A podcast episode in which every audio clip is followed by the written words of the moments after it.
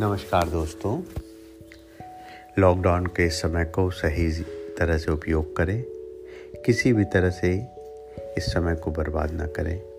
ये एक बहुत अच्छा समय है। अपनों से कनेक्ट होने का। आप अपने दोस्त, अपने भाइयों, अपने रिश्तेदार, उनसे बात करें जिनसे अभी बहुत लंबे समय तक आप बात नहीं कर पाए। या फ़ोन आया भी तो आपने बहुत जल्दी में रह के उसे काट दिया। इन लोगों से मिलें। ये आपके लिए एक अच्छा समय है। दूसरा समय, ये समय है जब आप अपने आप को पहचानने की कोशिश कर सकते हैं, अपने को जानने की कोशिश कर सकते हैं, अपने आप के लिए आप समय निकाल सकते हैं।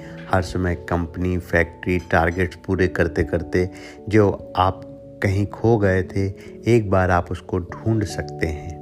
दोस्तों, अभी कुछ लोग आज जैसे नवरात्र शुरू हो रही है, लोगों को मंदिर में जाने की व्यग्रता हो रही है। मैं कहूँगा, मंदिर में मत जाइए, घर में बैठ के ध्यान लगाइए। ये जो ध्यान लगाने के लिए 21 दिन का समय मिला है ना, एक बार आप इसको सही ढंग से इस्तेमाल कर लेंगे, इसका सही उपयोग कर लेंगे तो जीवन का असली सुख आपको प्राप्त हो जाएगा।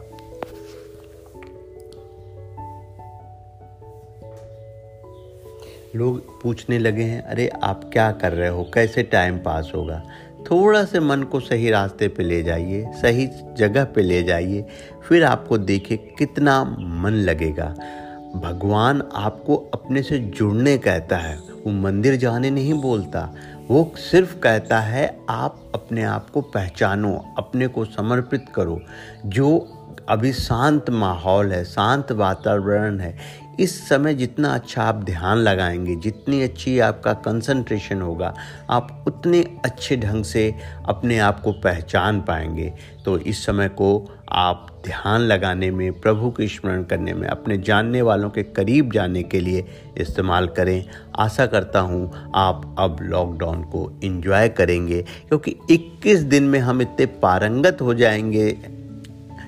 ध्यान में कि हमें लगने लगेगा कि वास्तविक जीवन तो यही है। धन्यवाद दोस्तों।